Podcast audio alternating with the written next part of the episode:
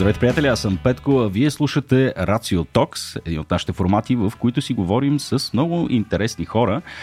Днешният епизод е малко по-специален, тъй като разговорът ни ще е на английски. Наш гост е Дейвид Хоун, който е палеонтолог, писател, преподавател в Queen Mary University в Лондон.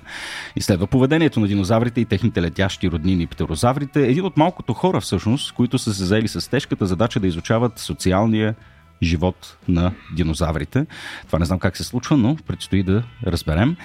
Както казах, разговорът ще е на английски, така че за онези от вас, които говорят свободно езика, надявам се да се забавлявате. Alright, David, welcome to the show, mate. Uh, hi, thanks very much for having me. How, how are you? You arrived just yesterday in Uh, Bulgaria. yeah, I, I arrived yesterday afternoon, um, straight to the hotel, straight to dinner, straight to bed, straight here this morning. so Right. I've seen tragically little of Sofia so far. Okay, so that's that's good because you, you don't have any preconceptions. You Mm, know, pretty you- much, no. Okay, so you will be surprised. Uh, you know, at, uh, all, all all the time. Have you been to Eastern Europe before? Um, I, I don't know if you'd class it as Eastern Europe, but I've been to Budapest. So Budapest. probably, yeah. All right, but you're a paleontologist. Don't you travel to Eastern Europe? Don't we? Isn't there like plenty of stuff to study here? Uh, so Poland has a fantastic collection of Mongolian fossils. So yeah, I've been to Warsaw to see some of that material. Right. Uh, there's some great stuff, certainly, but not necessarily what I work on. So yeah. yeah, it's. I know it's here. I haven't necessarily seen that much of it. Well, I mean, we, we- we've spoken to Bulgarian paleontologists before on this on this format, and we've done a few events uh, with them.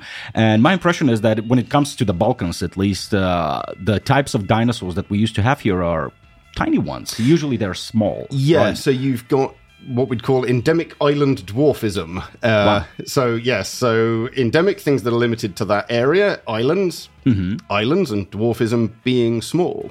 Yeah. um, and so you have this really cool phenomenon in biology for islands where small things get really big, which is why you get things like giant tortoises and Right. stuff like the dodo, so a, a giant pigeon, and big things get really small. And so you get miniature dinosaurs and indeed miniature other things. My, my favorite example of this is Crete. And it's relatively recent, so I can't remember the date, but it's something like the last quarter of a million years, relatively recently. And you had miniature elephants and giant swans to the point that you had swans bigger than elephants wow. and that's living together and that's just such a wonderful example of island giantism for the swans and island dwarfism for the elephants Right, right. Well, well, I just recently found found out that during the uh, during the what is it the Jurassic era, uh, this area used to be like a bunch of small islands. yeah so I think, archipelago. I think early to late cretaceous mostly again Right. i don't work in this Sure, despite yeah, being yeah, european yeah. i don't look at this stuff very much.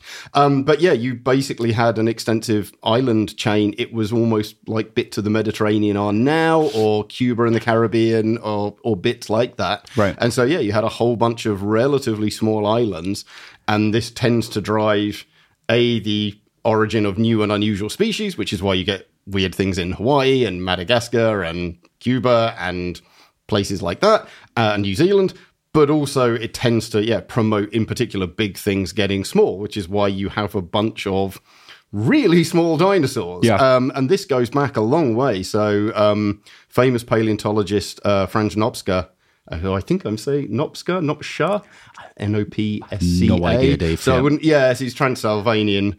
Um, but yeah, basically said no. I think these are dwarf animals, and he's writing this in like 1910. So this is yeah, serious bit of history for paleontology that people had recognized this very, very early on, um, but just not studied very much until relatively recently. And as you say, a number of people have been really picking up on it in the last yeah. 15, 20 years. And so there's still lots of stuff coming through now. And I think it's one of those ones that, yeah, give it another 20 years. And I know that's a long time to wait, but, you know, I think we'll have a really good understanding of the biology and ecology and just the species that are out there. Because, yeah, as you say, we're still turning up new stuff right now. Right, right. Well, uh, in the next few days, you'll get a chance to meet uh, Vladimir Nikolov, who is a Bulgarian paleontologist. He's actually younger than I am. He's uh, very young, and he's the prominent, uh, not the prominent, well, the guy who is Yeah. uh, who is studying these tiny dinosaurs here in, in Bulgaria. So I'm sure you're going to have a very nice conversation. He's a fantastic artist, by the way. Yeah, so I've heard. Yeah, yeah. Can you can you can you draw? Is that is that part of the So there's the curriculum there's an amazing number of paleontologists who are great artists, and Right. I am not among them. You're not- um, I can do good technical drawing. So if Mm-hmm. you want me to draw a skull bone or a tooth or a vertebrae or something, I can do that very technical, linear, almost like architectural drawing of anatomy. Mm-hmm. But drawing, Not no, really. no, not, dr- not, dread- not really. dreadful. like I, I don't even try anymore. All right, let's take a let's take a step back because I'm always interested in how people uh, get into the field that they are right now. Are you the classical story in which uh, I don't know you watched a movie or you just open an encyclopedia or you found something in your backyard? I mean, No? I'm I am very different to almost every I won't say every paleontologist, but almost every dinosaur paleontologist I know. In that I was not always obsessed with dinosaurs as a kid. Like every other one I know was just like this was the one thing that you know in the Soviet have kids who want to be astronauts Sure, and firemen and, and and paleontologist is one of those classic jobs and then they you know the kind of they never grew out of it. Hmm. I was never into it. I was into all animals. And dinosaurs were just part of that because I thought mammoths were cool and I thought lions were cool and I like birds and I like frogs and I like fish and I like millipedes and beetles and slugs and everything's interesting. And then pretty much that that stayed with me and I worked at London Zoo for a bit. I went and did a biology, actually did a zoology degree and then I went to the Natural History Museum in London to do my masters and then you had to do like a big dissertation, a big project for like half of that.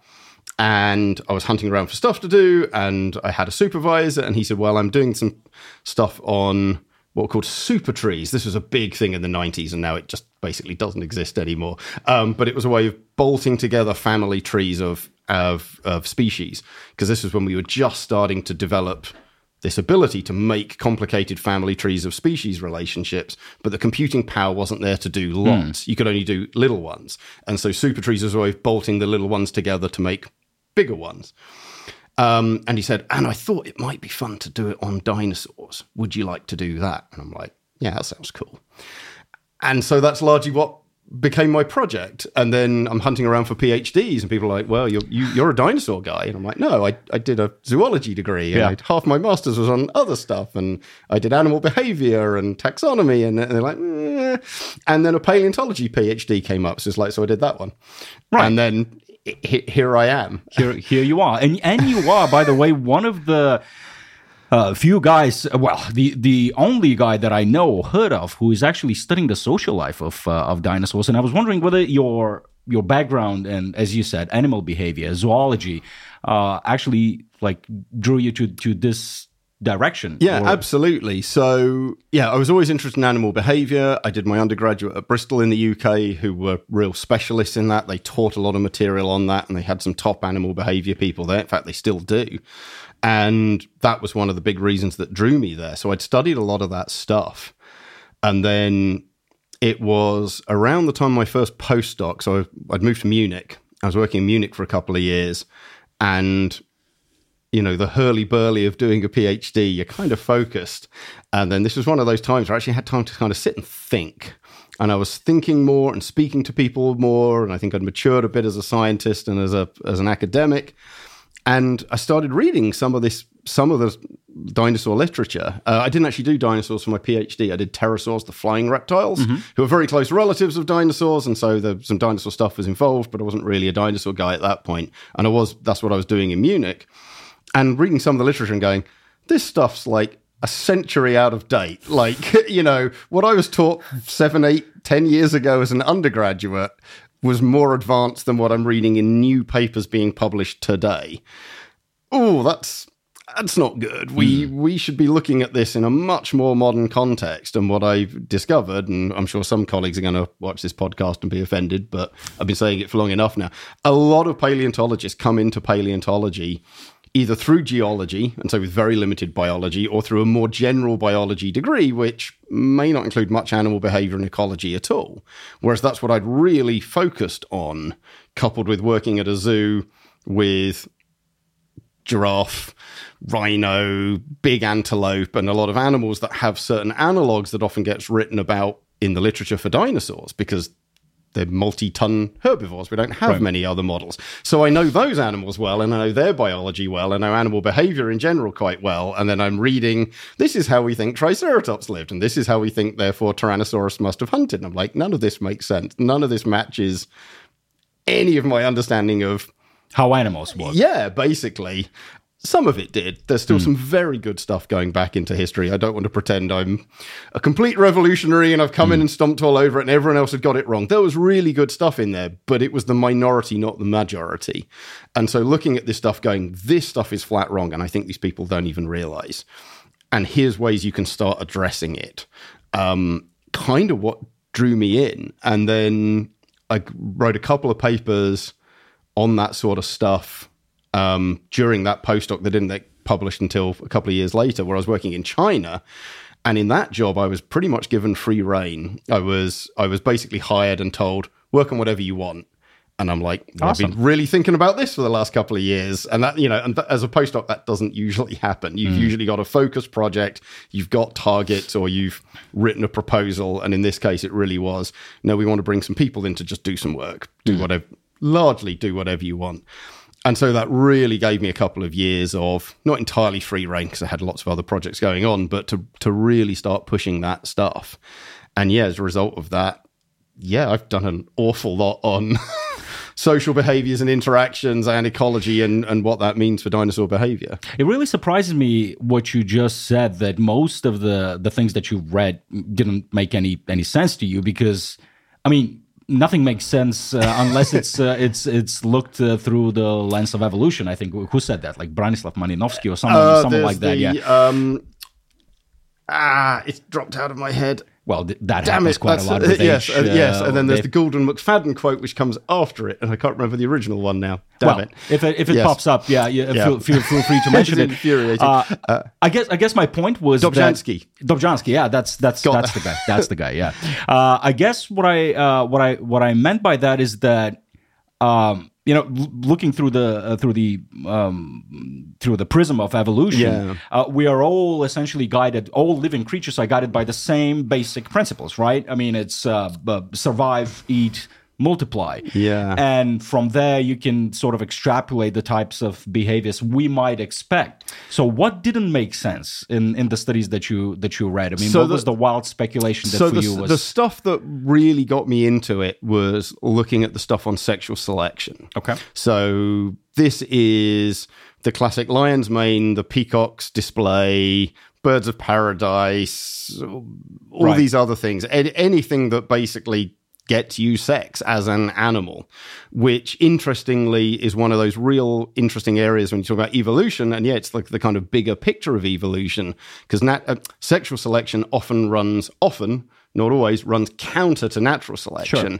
Um, you know, deer fighting each other to death, that's not a good survival trait. But if it means you get to mate and your genes are inherited, it's a very good idea. Um, and so that's where sexual selection kicks in. And what I found reading the literature at the time for dinosaurs was kind of first of all, people said, well, there's no sexual dimorphism in dinosaurs. So that is two different versions of a sex. So again, peacocks are a really obvious one. Yeah. You know, the males are very different to the females.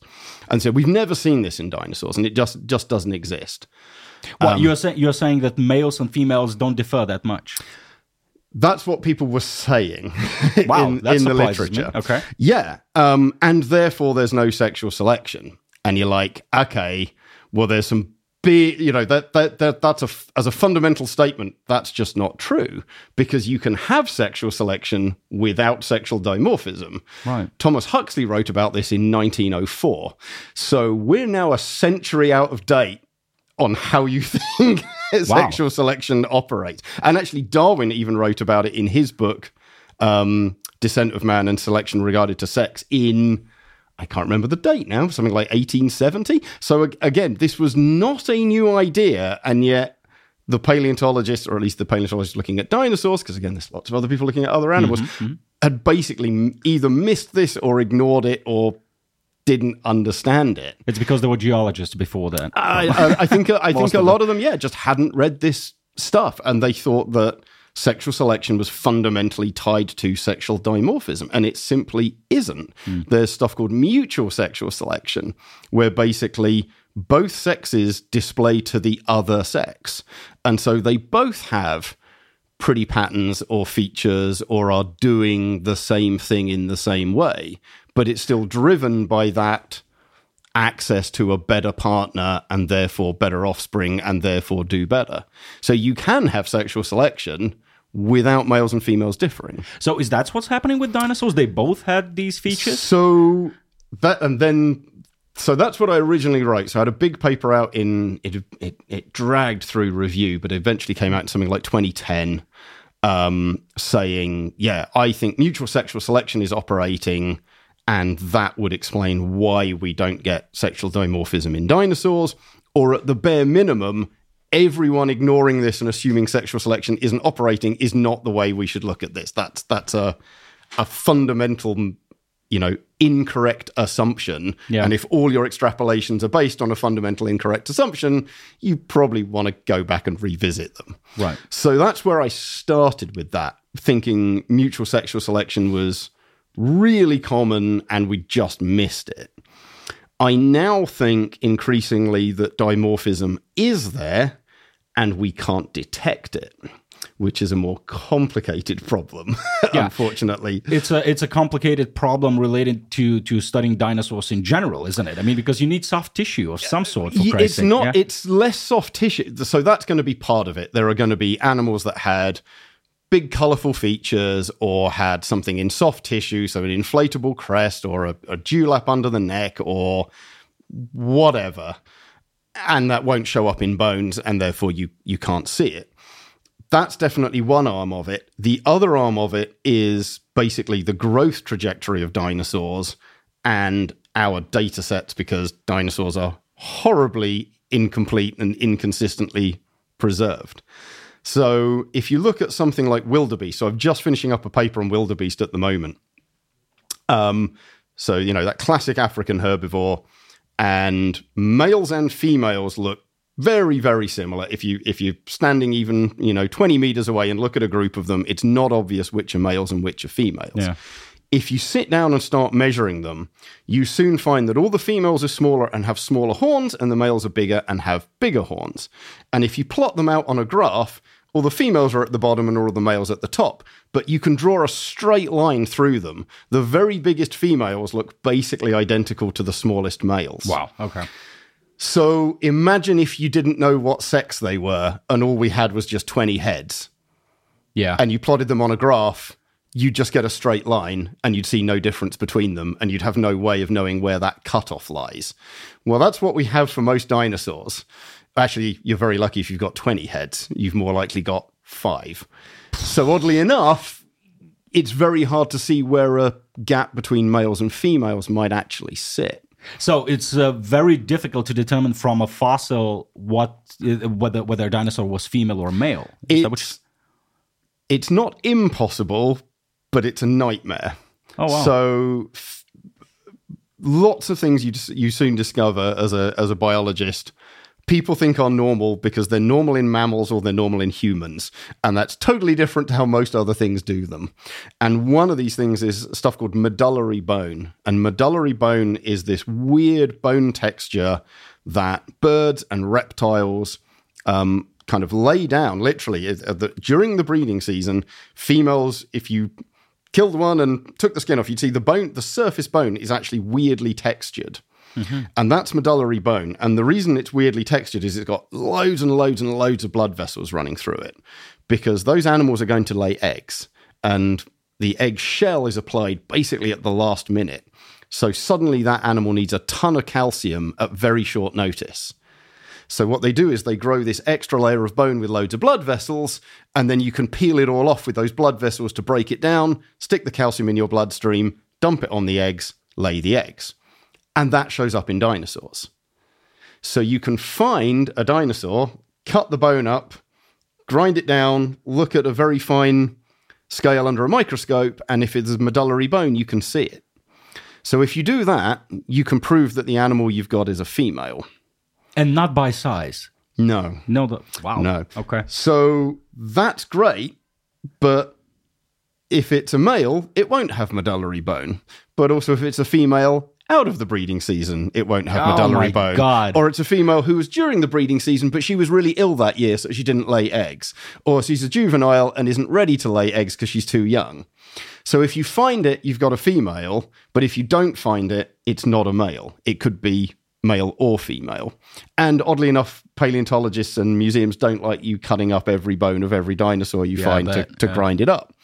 So we have found medullary bone in a whole bunch of dinosaurs, but only a handful. And all it really tells you hmm. is that individual was female, but it doesn't tell us anything about the others, whether we find it or not. I mean, if something as simple as identifying the sex of an animal is so difficult, how the hell do you study their social life? Well, with difficulty and with a lot of caveats. So yeah, I think I, I I think I've my my kind of primary contribution to dinosaur behavior for like the last 15 20 years is mostly to say we've all agreed that we know this and actually I don't think we do know it.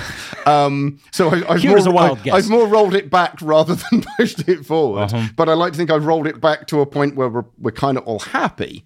Um but you can start to do it from key specimens or key taxa, uh, key species. So one I've done quite a lot of work on is this little thing from Mongolia called Protoceratops. So everyone's pretty much everyone's heard of Triceratops. Yep. Protoceratops, Triceratops without the horns, more or less, and like a tenth of the size. They're, they're like a big dog with a with a fairly big tail. Yeah. They're, they're a pretty small animal. Um, and these, Cute, a cute one, though. yeah, yeah, I think so. And these things are knocking around in the late Cretaceous, really close to the end of the dinosaurs in Mongolia, uh, in a in a more or less a desert or a semi-desert, and they're present in huge numbers. We have hundreds, not just of like bones, but hundreds of whole skeletons, and everything from like hatchlings with a skull this big, like two three centimeters, all the way up to something that you know when I hold it up, it covers my chest. Right. So you've got a whole growth range from very, very young to big adults and everything in between. And as near as you're ever going to get it for dinosaurs from one time and one place. So you can more or less treat them as one population, which is really important because, you know, you just look at somewhere like even South Africa and like the lions in South Africa are doing different things to the lions in Botswana that are only you know 500 kilometers away. There are local population differences and you can't just treat as people tend to. It's like oh well we've we've gathered all the t-rex data. Well right but that covers like 40,000 square kilometers and 3 million years. Are you really sure that guy in alaska is doing the same thing as that guy in mexico? Because 2 million years later Sure, I, I yeah. think they're probably not. Um but with Protoceratops, you've yeah virtually got a population. They're they're a single entity, and you can treat them all as one thing. And when you look at that, you start finding some interesting patterns. So we've now got half a dozen different groups of Protoceratops, so a whole bunch of animals found together that died together and were preserved together. And we've got really small babies, we've got mid-sized babies, we've got kind of dinosaur equivalent of teenagers, and we've got big adults, all in groups.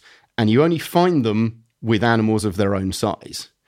And so that really suggests that throughout their lives, they're spending time in groups of animals of about the same age.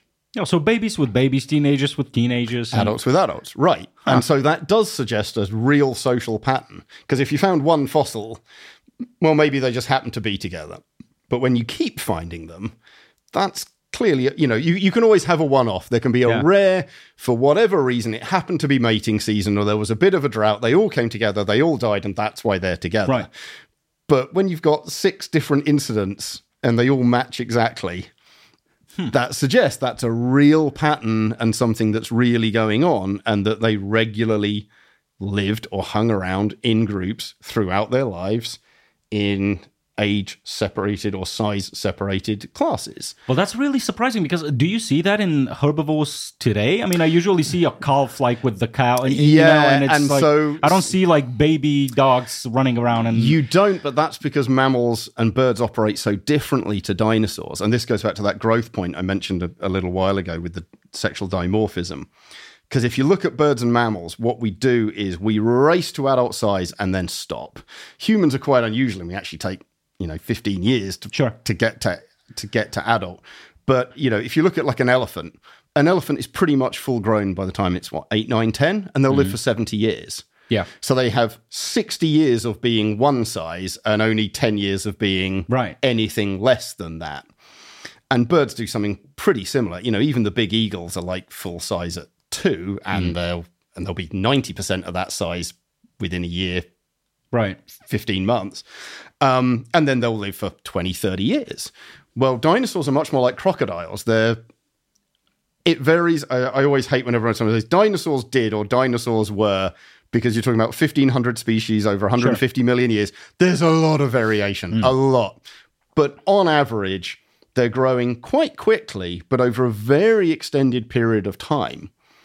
And so actually, you've now got uh, and they're probably again very similar to, to to crocodiles and actually big lizards and, and snakes. They're probably sexually mature at about half adult size, li- linear size rather than weight.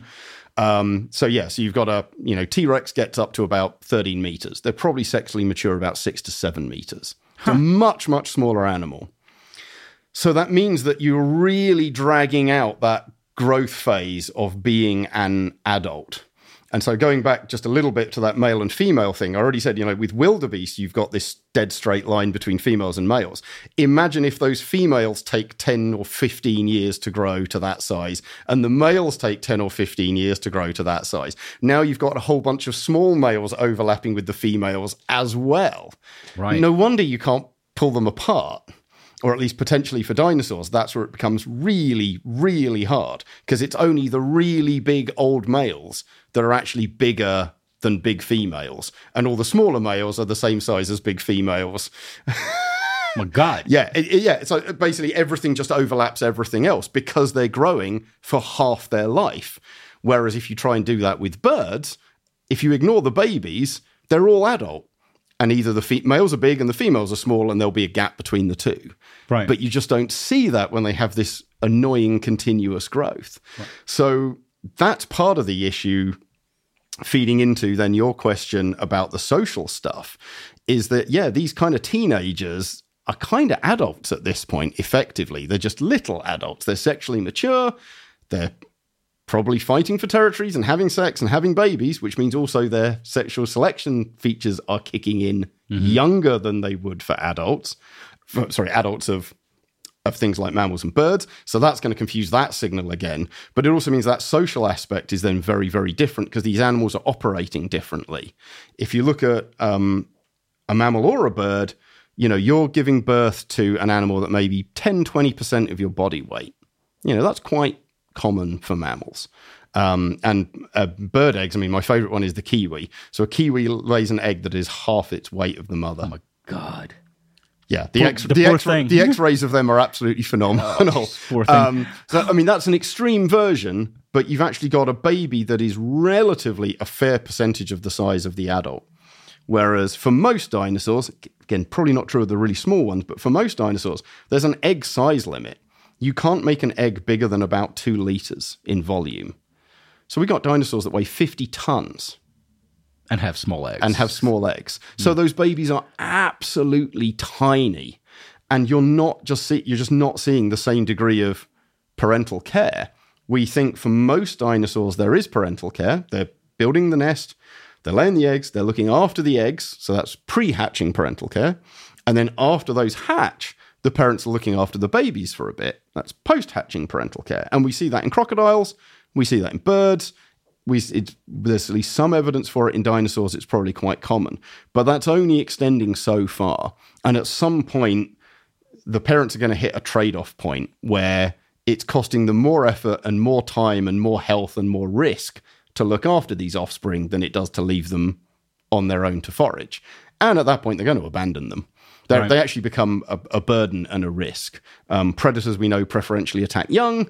Um, adults of many species get rid of their babies to stop predators attacking them because they because they draw predators in. yeah. Because you, as an animal, you know, evolutionarily, you're trying to balance your reproductive output. I don't want my babies eaten, but if I get killed, I'm having no babies next year. So maybe a couple of my babies getting killed and the rest surviving, and next year I lay more eggs, is a better trade off than I try and fight this tyrannosaur and get killed. God, and then my cool. babies have no defense, and then they're going to get eaten anyway. You, uh, you, you said something pretty interesting that, uh, uh, for instance, a T Rex, it can be, uh, you know, half the size when it's already like sexually mature, where it's a where you Yeah. can consider it an adult. But if we assume, and you know, what it means if we assume, I mean, the social behavior is a product of the brain, isn't it? Yep. Uh, so does that mean that the brain is fully developed when the T Rex is half the size? I mean, when it comes to such sorts of plasticity, we know that kids and teenagers and humans, at least, they, their behavior changes dramatically Yeah. while their brain expands. So if if a, if a if a dinosaur is still small. But it has the same basic behavior as would be expected when it gets twice the size. Does that mean that what? I mean, the brain stops growing, or it's fully developed, or Um, no idea because I've never looked at it, but my broad guess would be probably pretty close. Yeah. Um, I mean, they're not operating at the level that we're at. Sure. I mean, that's, that's I'm always extremely wary of applying humans to anything because our behavior is so unbelievably weird. Sure. compared to even chimpanzees and and and other great apes. Um, but yeah, I can imagine. You know, yeah, a half-sized T-Rex is an adult writ a bit small, basically. Um, most of these dinosaurs are probably independent, so not living with adults, um, perhaps with their own animals their own age, but you know, doing things largely independently and running around and fending for themselves and having to do everything that they have to do. I imagine they're really quite developed in that regard. Um, they're still going to be learning about their environment, but they're probably not going through massive, massive changes the way a lot of other animals would. right? And again, I think you can see, I don't know about the brain development, but, you know, again, crocodiles are a great analogy for this. Parents look after the offspring for a year or two, and even then, not that much. They're just kind of occasionally fending Mm. off predators and doing a bit of territory defense rather than like hunting for them and feeding them and, and them doing to the doing- park, you know, right, right, like- pretty much, pretty much.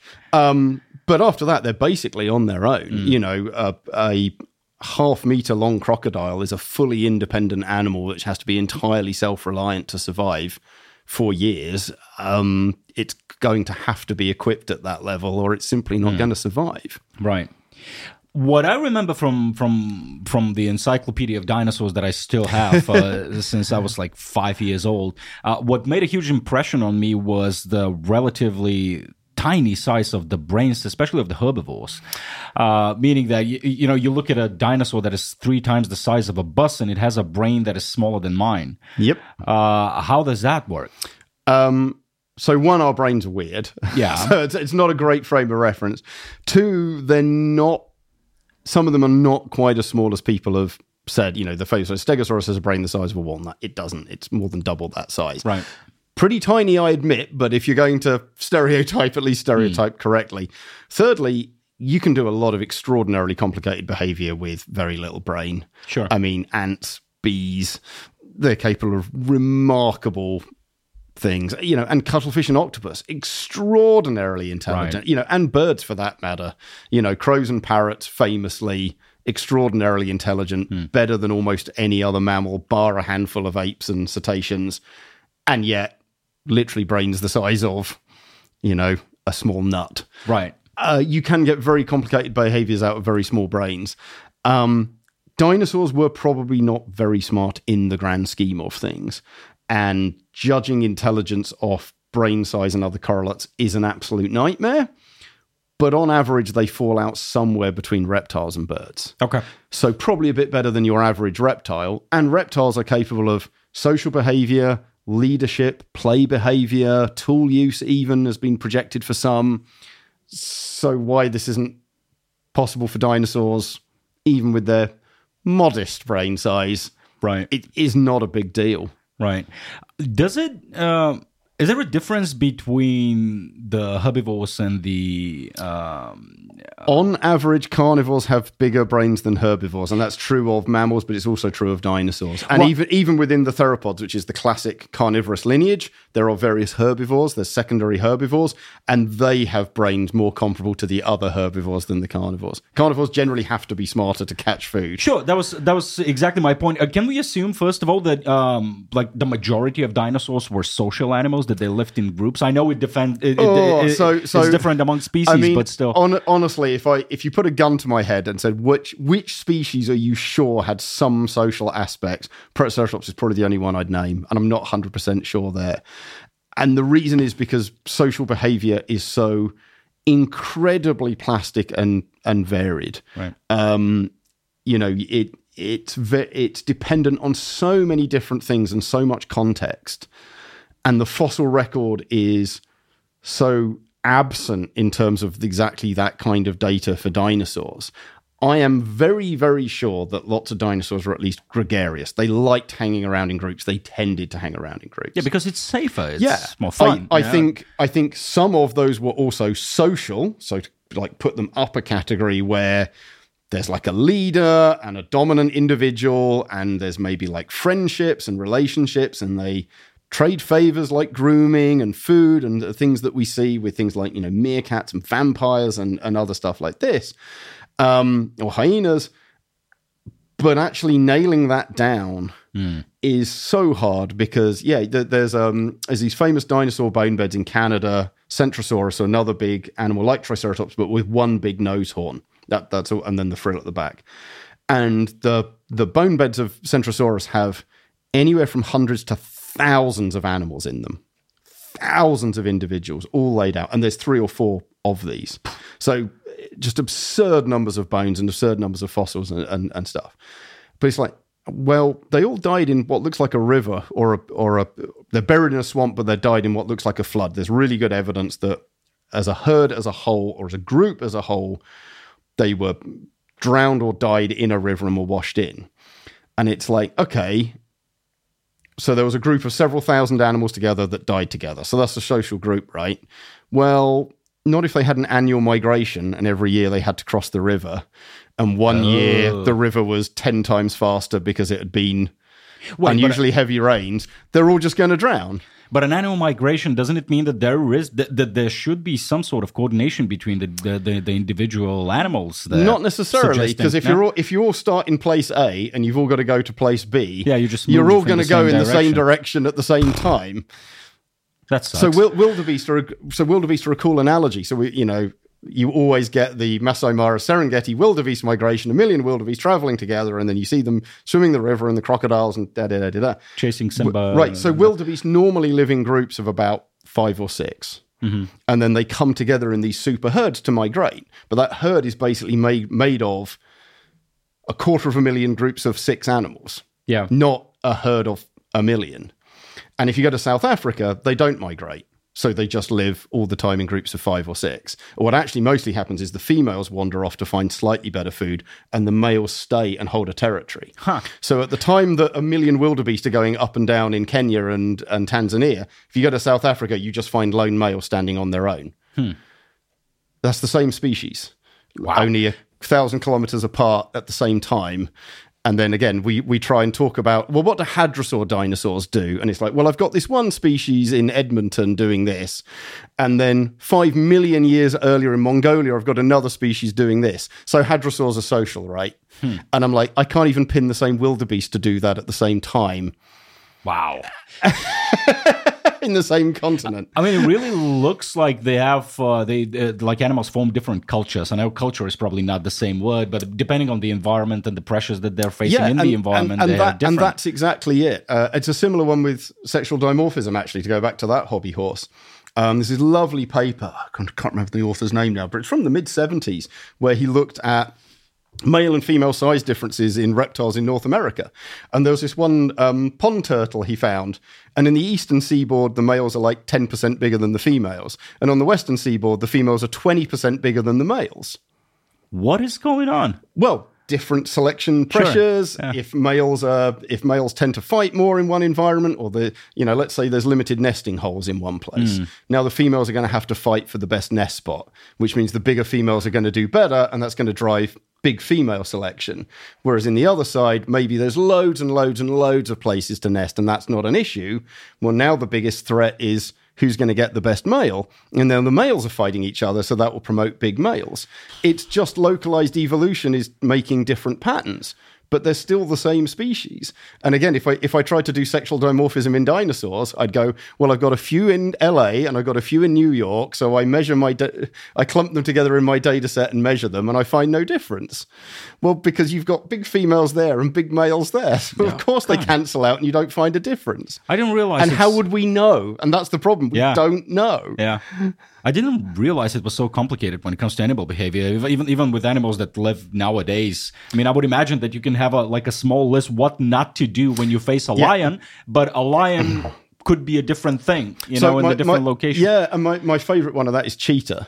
yeah. So you get, you'll have a female cheetah. She has cubs. Usually she'll have four or five. So you've got a couple of males, and usually a couple of males and a couple of females. And they'll hang around together, obviously, until they're nearly full grown. And then the boys go off and will live as a group. So you have social groups of brothers, and occasionally they'll be joined by other random males. So you have a little group of males, and then the girls will go off individually and live alone. So male cheetahs are social, and female cheetahs are solitary. And then during the breeding season, the female will join up with the male gang for a couple of months and then leave again when she's pregnant. So cheetahs are social or solitary, depending on whether they're male or female, or young or old, or breeding or not breeding. What a mess! Right. And you decided to study dinosaurs Yeah, when you even have I less know, of but that. But as I say, What mostly, mostly what I you? keep doing is pointing out to people, stop saying they're social because you found a group. Yeah. I mean, the other one I really like is a spotted hyena. You know, the famous big Sure. laughing hyenas. Um, because they are highly social. So they have lots of social interactions. There's dominance, there's hierarchies, there's trading of favors, there's inheritance of social status within groups, and all this complicated stuff. But mostly, not universally, admittedly, but mostly they hunt alone. So they live in this big group and they'll defend their territory and fight off lions and they'll rear the babies. But hunting, they're solitary. And so again, people go like, oh, we found this group of tyrannosaurs, this group of tyrannosaurs together. They hunted in a group. No, no, they were in a group when they died. Because if you did that for hyenas, you'd find them in a group. But there's hmm. no guarantee that they're a group hunter. Sure, wolves are, and hunting dogs, and a bunch of others. But actually, even wolves hunt solitary about the same amount of time they hunt in a group. right. So this group hunting thing is based solely off a group living thing, and that does not translate very well Yeah. at all. So what about all these popular representations of uh, of, of dinosaurs? Like my my favorite ones are velociraptors, yeah. obviously, you know, because Yeah. they are smart. They they Yeah. hunt in groups. Is that bullshit? Well, I don't know, and that's the thing. So it's I would never want to say these things are wrong because we don't know. But certainly I think the evidence that's been used to suggest it does happen is flawed, not as good as people say it is, based on some incorrect assumptions, based on much more limited data than people think, hmm. based on some dodgy extrapolations. It's perfectly possible. It's perfectly plausible. I don't want people to think Velociraptor didn't hunt in groups. T Rex was incapable of social behavior. There weren't lots of groups of dinosaurs. Some of this was definitely happening. But if you look at the relatively clear cut, definitive evidence for any of this, it more or less doesn't exist for almost anything hmm. Because you've got all of these caveats and exceptions and uncertainties about all these things. There's lots of animals which we find in groups very regularly in the fossil record. It's clear they're spending a lot of time together in those groups. Right. What is driving those groups in terms of social behavior, vigilance, escape from predators, access to food, migration pressures, etc., etc., we have a very, very limited understanding of it. Right. And certainly for a lot of them, yeah, it's it's really, really hard to mm. say. You know, a good example, there was a paper about tyrannosaurs, and the paper argued that tyrannosaurs lived in groups because we had this trackway with two footprints in it. And I'm like, that could have been a male following a female because he's trying to mate. That could have been a juvenile following an adult. They could have been laid down a day apart and they just happened to be going in the same direction. Do you know that was two animals traveling side by side who normally lived and hunted together? Right. No, you don't. So let's not say that. All right. I, I know it's a it's a bad thing to ask a scientist, but if we put like the evidence or or the lack thereof aside, Yeah. and you based on your experience of studying and observing so many animals today, what is your hunch? What is your intuition when it comes uh, to the behavior of, of, of some of the most popular species? Oh yeah, lo- lo- loads of them are doing. This is the Right. thing. Loads of them are doing it. The question is which ones, right. and they're you right. So first of all, remember, I know you just said ignore the lack of evidence. Yeah. but most dinosaurs are known from a specimen. Yeah. Right. Most species are known from one specimen, and even um, excuse me, even um, the species known from a lot of stuff, uh, and even even species that were living in groups. So you, yeah, you look at something like the equivalent of wildebeest and their mass migration. Okay, that mass migration is going to kill a whole bunch together, but most of the time they die one at a time. You know, elephants live in herds, but herds don't tend to die. An elephant tends to die, which means what's the fossil record going to show up? The odd skeleton or the odd set of bones. Even animals that live together won't normally die and be preserved together. So if we're basing our data on group living off fossils found in groups, even those that habitually live together, they were born in a group, lived their entire life in a group, and died in a group, we're mostly going to find single individual fossils because that's how they died. Mm. Groups are going to be really rare. And they're going to tend to form under exceptional circumstances, which are the kind that do things like droughts and floods and hurricanes and tidal waves, which are abnormal. So the data's always going to be dreadful in that regard. And that, I think, is part of what makes it so hard to be confident. Um, yeah, again, you know, something like Centrosaurus is probably hanging around in groups, but the fact remains the groups that we do have are floods, probably from seasonal migrations. So, what does that really mean? Mm, Yeah. I don't think it means they lived in herds of a million. I think it's possible, but I don't know. And short of gathering lots more data sets like that, so like Protoceratops, where you go, okay, we're happy this is a population, we're happy this isn't a seasonal collapse, you know, or a seasonal event. These these groups died at different times of the year in different places under different circumstances. That points to them kind of hanging around together the whole time, although that wouldn't happen we need more stuff like that. Hmm. And that, of course, is entirely reliant on A, it having been happened as a fossil, and then B, us finding it as a Yeah. fossil. And that's just really few and far between.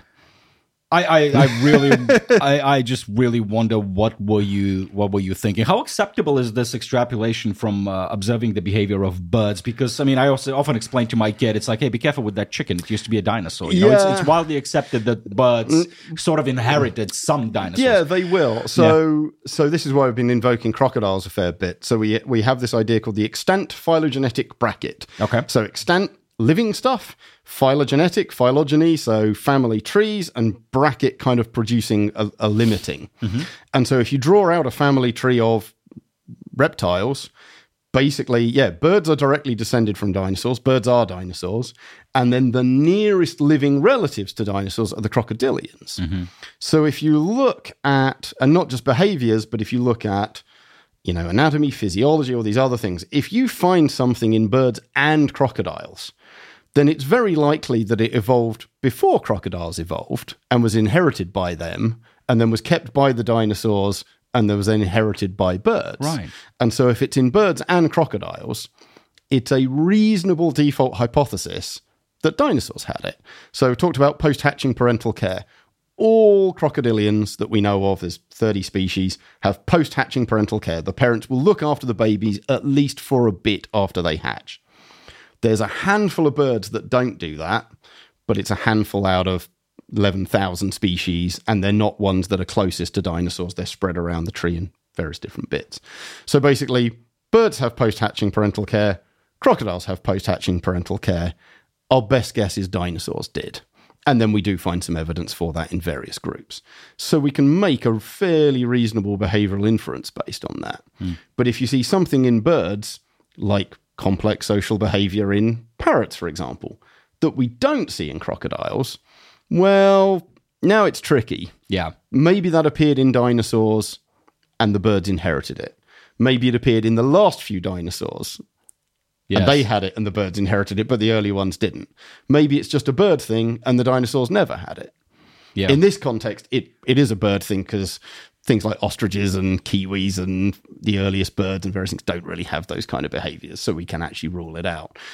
But you've got that problem of when it's missing, or it's only present in, or it's present in crocodiles and not in birds. Hmm. Then it might have been at the start of dinosaurs, but at what point did they get rid of it? Right, right. I mean, even extrapolating from from from birds is sounds to me like a crazy idea because the difference between the behavior of a parrot and an eagle and a chicken, Well, right, and- uh, or a crow for, for that and, matter, and, you know. and then you've got the problem of again plasticity. Like you know, even male and female cheetah aren't consistent six months apart from each Sure. other, or, or a female cheetah is not consistent six months apart from herself. Right. Um. So yeah, the the just the extreme plasticity and and local variation. Hmm. It's it's a nightmare basically. And of course, the other problem we have is crocodiles are all semi-aquatic predators. They fundamentally live in water they are relatively low metabolism animals that are doing certain things, and birds fly. yeah, They are under very different, weird selective pressures to the fundamentally terrestrial, non swimming, non flying dinosaurs. yeah, So, even hmm. among the anatomy and physiology and behavior, birds are going to have some bird oddities, and crocodiles are going to have some crocodile oddities, which really don't relate to dinosaurs. right. All right. It's fun. It's it's we fun- don't know anything. That's the takeaway. That's that's the thing. I just realized it's like, why are we even having this conversation? conversation, It's like, what is what is because it's on? important to know what we don't know and why we don't yes, know it. Yes. All right, but what is what, what is your hunch? I mean, if we if we say that uh, you know today, obviously, when it comes to intelligence or you know smart species, you obviously have uh, you know humans like dolphins, fox, uh, you know octopi, etc. Yeah. Uh, what is your hunch? I mean, what is the smartest animal that lived uh, during this age? So, so the, I mean, the one that always gets wheeled out is this little thing called Troodon. Um, Troodon? Troodon, for How good does- reason. So Troodon would look a lot like a velociraptor, but smaller.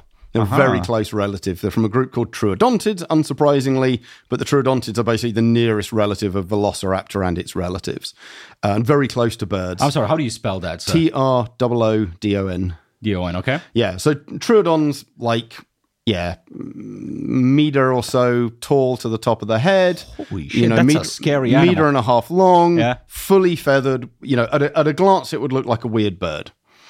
But Troodon has basically the largest brain to body size ratio of a dinosaur that we know of.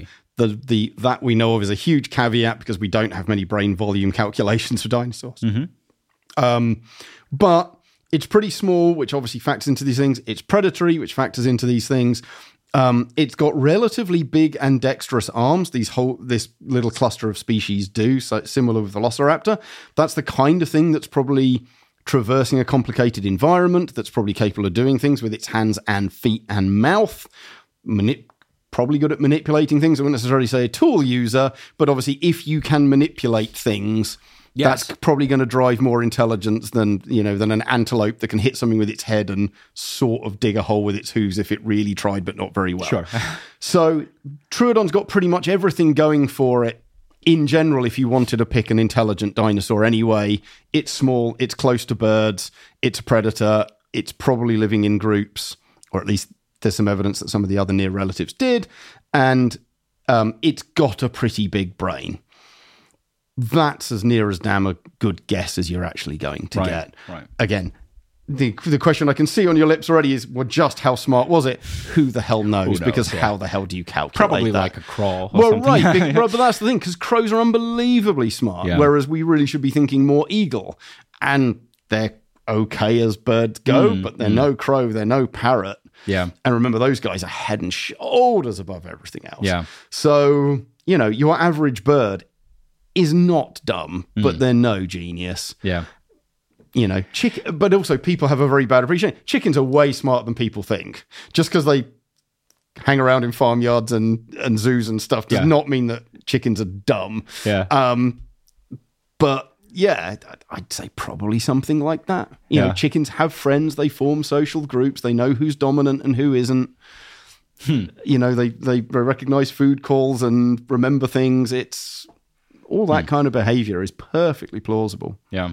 It's funny how, how you know, in, in general conversation, you know, people don't consider dinosaurs to be a successful species. You know, we tend to think of them, okay, they were probably stupid, they were fascinating, you know, enormous, Yeah. scary as hell, monsters, uh, but they died off, you know, they turned into chickens, you know, and Yeah. I, I, I think we tend to forget that they lived and ruled the earth for hundreds of millions of Yeah, years. they, they, uh, uh, I've got a I've got a kids book that I I got when I was about ten, and it's still a pretty good one. And it had this page about you know the deaths of the dinosaurs and all the dodgy old Victorian hypotheses, Right. And that was one of them. And it said like you know dinosaurs. Dinosaurs died out because they basically got too old as a lineage and were just stupid and were unsuccessful rubbish reptiles. And the, and the and the response from the author was, yes, they were absolutely terrible. All they did was dominate the earth for 170 million years. How rubbish! Yes. said the human who's been around for 500,000. Mm-hmm. Yeah. yeah, yeah, dinosaurs were pretty, pretty, pretty cool. You, know, I you- you, only you only need to work for the time that you worked. I mean, if and again, if if people are going to play that card, birds are dinosaurs. There's eleven thousand species of them now. We've only got six thousand mammals and eight thousand reptiles. Right. So dinosaurs are still doing pretty well, and they can fly. yeah. All right. What is the? Uh, I mean, do you have any hopes? Because I mean, obviously, you need much more evidence uh, Yeah. to work to work with. Um, so, is there any any I don't know a technological breakthrough, if you will, like a lidar or something like that, that might help you guys accumulate more evidence? No, I mean I'm not aware of any. This come I get asked this regularly, like all the various scanning things that you see. And again, Jurassic Park, which is now like 30 years old, where they've got like the ground penetrating radar. It doesn't work. Right. Um, there is basically still no substitute and won't be for the foreseeable future of boots on the ground. People need to spend time looking for fossils in the places that produce fossils and then have the time and money to dig them up. Yeah, but meaning you will always work with the fossils. You will not be able to look into their I don't know genes or or something Yeah. like that that might fundamentally change your field. Um, I don't think so anytime soon. I th- I think we've got the tools in place that we need and that we're going to have. We just need to apply it. So, for example, there has been some brain size stuff done. There's some indication that some, for example, the hadrosaurs, the duck-billed dinosaurs, um, that were around, very common in North America, Asia, Europe, in the in the Cretaceous, kind of dominant terrestrial herbivores. There's some brain size stuff that shows some groups have bigger brains than others when all other factors are cancelled out. Now, that's something we also see in social antelope. The more social ones have slightly bigger brains because they need to think about who's my friend, who's my enemy, who do I think I can beat if it comes to it, what should I be doing? And that would push those towards the more social side. But we scanned like a dozen skulls.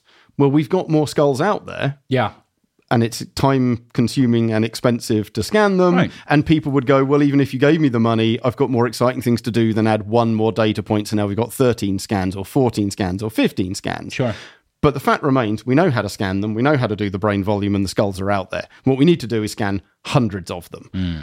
But we can at least do that, and we know how to do that. Good. And we've got the brain size stuff for living social animals. And we can use that to build a model of what should a brain look like for a social versus a part gregarious versus an asocial animal. We've done a bit of that. We could do more of that. But again, it's been done. The method is there and people are happy with it and the data. It just needs to be done more. Yeah. But of course, the the classic problem of science, you know, we've all got limited time, we've all got limited money, we're all under pressure. The classic publish or perish, or to get the sexiest results that you can, hmm. redoing something we've already done but a bit better versus It's doing something new. Right? Yeah. But, hmm. pe- it's not that people don't care and and I mean both paleontologists and people interested in science. It's that the model in the way science is run in the world these days doesn't back that kind of study. Hmm. So it will always take a very very long time to produce those results. But I think short of finding lots more groups of dinosaurs together, definitely need that. But like in terms of yeah, is there a big advancement? No, we, the pieces are in place. Just no one's doing it. Yeah, you need time, resources, and people as as in yeah, everything. it's it's it's this classic that you know, give me five million dollars and I'll do it next year because I can hire a bunch of people, I can hire the scanners, I can go to the collections, I can measure the skulls, we can put the data together, and we'll do it. Hmm. But no. no one's going to give you money. No one is going to give me, and and even if you did give me five million bucks, I'd go. There's much better stuff I can do with it than that. Right. Uh, so I, I, I wouldn't want to do it. Yeah. Because again, there's that pressure in my interest and what I want to do. So yeah, it, it it will happen. We we will get a better and better and better picture of all of this kind of stuff, but it's going to be slow and incremental. Right. All right. And uh, at the end of our conversation, uh, I'm going to ask you uh, like a second grade question or something like that. It's like we're kids. Favorite animal or a favorite dinosaur and why? Oh, um, I mean, favorite dinosaur. I always used to say Amargasaurus, this really cool short-necked sauropod. So like Diplodocus, but the one feature Diplodocus has is a really long neck, and this has got a really short one, and then it's Right. got weird spines sticking out of it. That and Protoceratops, and Protoceratops because I've just done so much work on it, and it's so important. Yeah, you got should- attached to it. We should have be a- studying that way more than we are. Right. Um, favorite animal? Oh, it's a big long list. If you if you absolutely had to nail me to the wall, probably Okapi. A what? Uh, Okapi. So they're the weird dwarf giraffe things. Purple, What is that? Purple with black and white stripy legs. Are you kidding me? I don't. I don't know what so this is. j- Oh, there's, there's, there's there's two okapi. There's there's two basically giraffe species. Well, giraffe What? lineages. This is the first time I see this animal. Really? Yes. Have you not seen an okapi before? No, that's The- that's the- like a tiny giraffe with a Yeah. short neck. Yeah, so about uh, one meter eighty, one meter ninety tall, with little ossicones. They don't have horns; they have giraffe-like ossicones. They have a Look at slightly that long beautiful neck, thing. really long tongue. Living deep in the Congo rainforest, only discovered in 1902, something like that. Wow. Uh, stripy legs, beautiful, and I've worked with them in zoos. Incredible disposition. They are calm and tame and friendly animals. And just absolutely beautiful. And that kind of brown coat, which is almost purple iridescent in the right light. Oh, you gotta love them. Oh well, that's fantastic. Thank you, thank you for showing me your okapi. That's it's a beautiful animal. All right, Evel, thank you very much uh, for having Thank this you for having me on. It's been great with me. fun. I wish you good success on your Ratio talk coming in. Good. I need to rehearse that a bit more. Yeah, it's uh, it, it is going to be on the social life of animals. Uh, of social animals. life of dinosaurs, Of yeah, dinosaurs. yeah. I apologize. This dead end in science, as we already clarified. Yeah, exactly. yes. Uh, so uh, the moment that you guys hear that, the forum will be already passed. So yeah, you're gonna have to watch the. You're gonna have tapes. to wait and watch the video. Yeah. Yeah, watch the video. All right. Well, thank you very much, Dave. Uh, Thank you. And thank you very much to all our listeners. I'm gonna switch to Bulgarian now. Благодаря ви, приятели, че останахте с нас за този запис. Ако ви харесва това, което правим, може да ни подкрепите в сайта patreon.com наклона черта RACIO.BG. Благодаря ви, че останахте с мен и до следващия път. Чао!